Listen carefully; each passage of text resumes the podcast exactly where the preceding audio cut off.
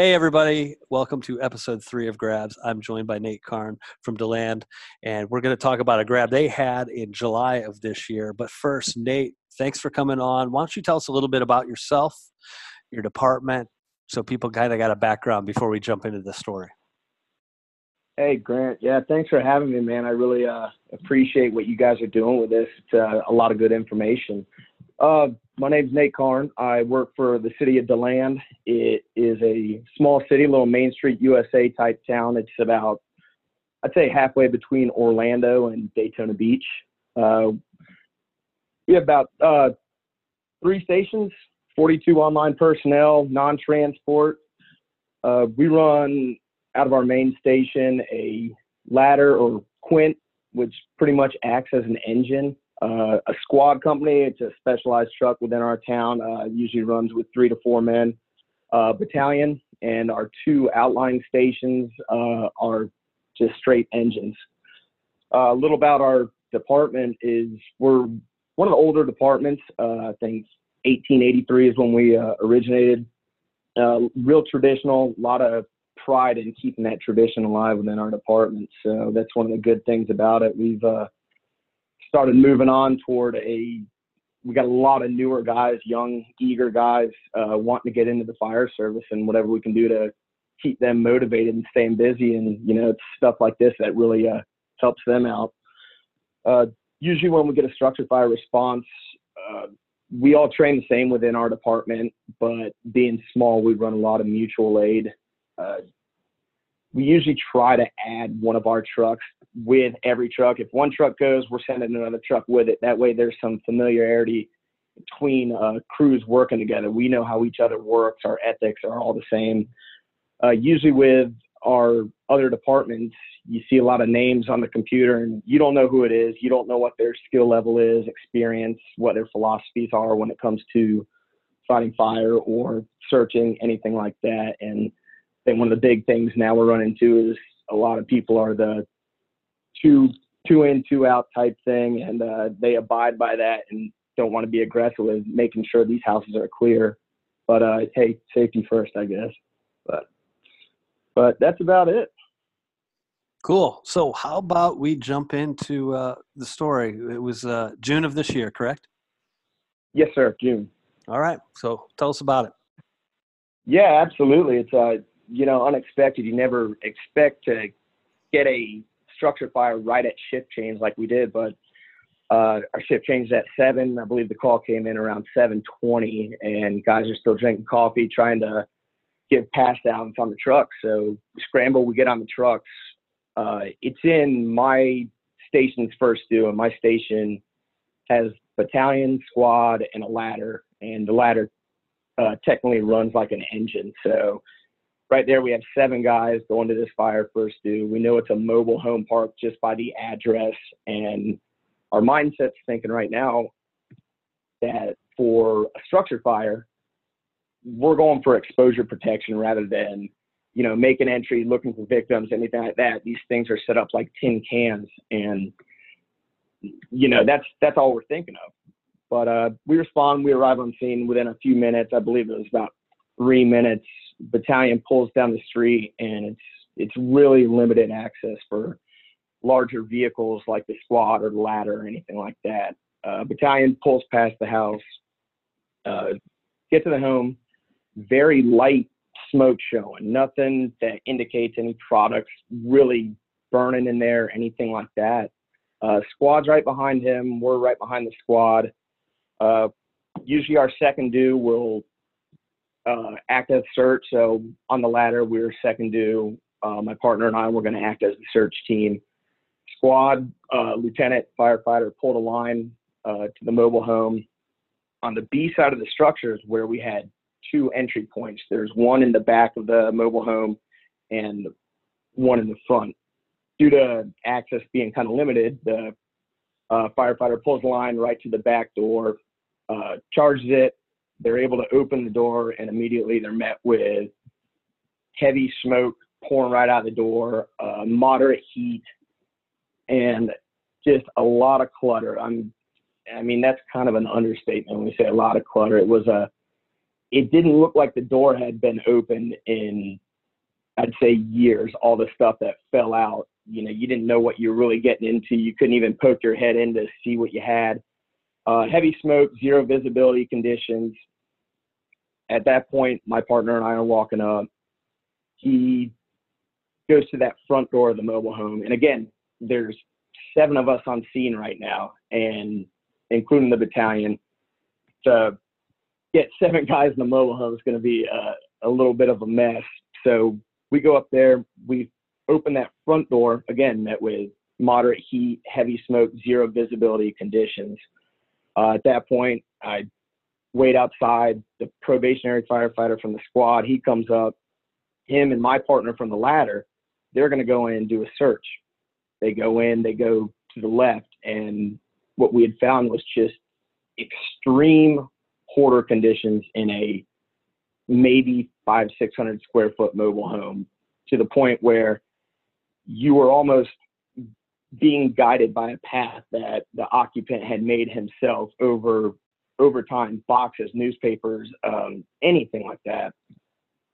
So they went in about 15 feet kind of toward that back door where uh, we determined was a bedroom. So he started making our way back there. He calls victim found. He finds a, a large male uh, face down and just again that very limited uh, area to maneuver him. So him and the other guy, they're able to radio victim found and remove him by grabbing his wrists and dragging him right to that front door. By that time, I'm outside. Uh, our other crews are pulling up on Engine 83, and I believe our mutual aid trucks are on scene, but they're in a staging mode right now. So at that time, they pull him and you didn't think you had a victim. No one had seen the guy for months. There was no car in the driveway, no nothing. You didn't know what you had. They pull him right to the door. All of us are sitting outside. So we're able to pull him out. And immediately the driver from the squad brings over an EMS bag. And the guy's probably second to third degree burns over 60, 70% of his body. I believe that was the determination after the hospital uh, pull him out. We immediately render care. He was semi-responsive, not really. Uh, immediately start bagging him. I think we got a OP airway into him, OP or NP, I'm not too sure. Um, get a good airway on him. At that time, you know, we're bagging him for, I'd say, one to two minutes. Our med unit walks up. We're able to transition him onto a backboard, onto a stretcher. At that time, he got transported. So we um, go back in, we do a secondary search and verify that there's nobody else in there. And it starts to, smoke starts dissipating at this time and just see the actual conditions of the mobile home was, it, I mean, it was absolutely terrible. I can't believe someone actually lived in that type of environment, but I think we've all seen those houses. Um, but that was it. We determined there was no one else in there. Uh, we removed the victim uh, it actually went very fast. I believe the whole on-scene time to uh, dispatch was at 7:22 a.m. En route was 7:23 a.m. Arrival of the first due was 7:26, and victim was removed at 7:30. So these things unfold so dang fast. Uh, um, it's not like some of the search scenarios we seem to do that seem to go on for about 15 minutes, and we high five each other when we come out the uh, couple awesome talking points uh, I wanted to bring up. You said the victim was face down. Was he um, head first or feet first to the rescuers coming in?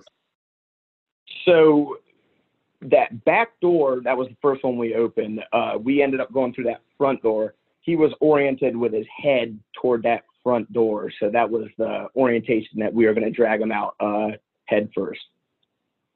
Right. So you know we see this a lot in in the more in the medical side you know we see the big dude that rolls out of bed cardiac arrest in a trailer and there's like two feet between the wall and the bed and he's presenting head first so that's the way you got to drag him out and you know you mentioned that it, it, doesn't really matter if you like the feet first drag if you can't get to it uh, if you can't flip them around you need to have a plan for the head first and the feet first with the burns that he sustained, a lot of times victims are slippery.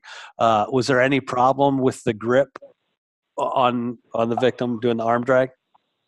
Yeah, kind of like you said before, with uh, we're trying to have a preference of dragging him out. There wasn't even enough, enough room for two guys to get beside him and even under the armpits or anything like that. But um, for the arm drag, we teach a like a wrist lock, like grabbing the victim's wrist and being able to drag him out, and that way you're a little more locked in. And I don't believe he had too much of a problem, even though I'd say the guy was estimated to be about close to 400 pounds. He didn't seem to have a problem, and a lot of his burns were actually on the the tor- upper torso arm area. Outstanding. Uh, you mentioned the hoarding hoarding conditions. One thing that comes to mind is, you know, we try to take victims out, obviously the fastest, but in a way that's not going to make it worse. We find somebody in a closed bedroom uh, intenable space. We don't want to drag them through hot, smoky, nasty stuff that we just came through. This was small, so you just kind of dragged them out via the path that there was. But I'm curious as you look back through, were the hoarding conditions such that it window lifts or anything like that, if that would have been a better move, would not have been done? I, I think I, it definitely would not have been able to be done in this scenario. The mobile home, I think where the victim was found, we had one window and it was a a small window that was up high. I don't think anyone was getting through there. You know, just because we could have had a window right there and that was our nearest means of egress, it doesn't mean it's always going to be the best. And I think for that point, you crawl 10 more feet back to the doorway, and that was going to be the best removal uh, area for that victim. Absolutely. And sometimes when we start doing drag gauntlets and drag training, we have a mindset that we're dragging a victim from the back of Best Buy to the front of Best Buy. When actuality, we're probably yeah. talking about a five or a 10 foot drag. You know, the num- number of victims that are found within 10 feet of proximity to a door is, is pretty huge.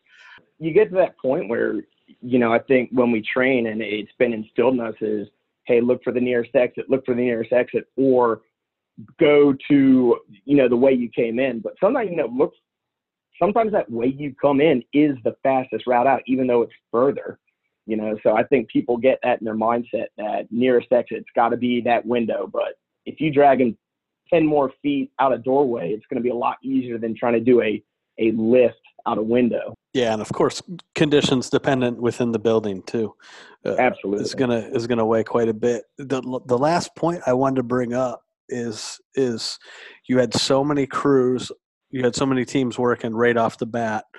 Uh, attack team went to the back, and I'm assuming that that, that just kind of got jammed up pretty quick, so that the if the search team was trying to search behind attack, that would have never happened because you can't make your way around them. Uh, plus, yeah, yeah, for you know what we had, and you know usually I'm, I'm 99% of the time, you know, go to the front door. In this case, it was just the way our access was within this mobile home park. And when we pull our uh, cross lays out, you know, you're all the way at the end, it's not even flaked out, and you're already back to that back door. And that was just going to be the easiest route to kind of start that fire attack at the time. And it, it took a couple seconds to open, let it breathe a little bit, and kind of figure out what we have. Is it going to be a fire attack initially and start doing the stuff? But you know, it, it was a, a, quick decision, a quick read. To, hey, it's hoarding conditions. Let's try that other door, and that ended up being uh, a quick decision making by the crews involved, and you know, it, it worked out for the best. Yeah, that makes perfect sense. I can't remember who said it, but somebody just recently went up to FDTN and did the class where they do like 75 fires in four days. And the one talking point I remember out of that was if the search team or officer gets in ahead of the attack team, the fire goes a hundred times better every time because it's not the slow hose team trying to find the seat of the fire they're not exactly. jamming up the search getting done, uh, and that seems like that was you know, really the case here. Well, cool, dude. I appreciate you coming on, sharing the story. If there's, uh, if guys got questions for you, they want to get a hold of you, maybe to get some pictures or audio or, or more information about this fire, or just I know you get out and you teach a lot. How can they get a hold of you best? You can get me on Facebook. Uh, you know, just look up Nate Karn. You'll see probably the most handsome guy on Facebook. That's how you know it's me.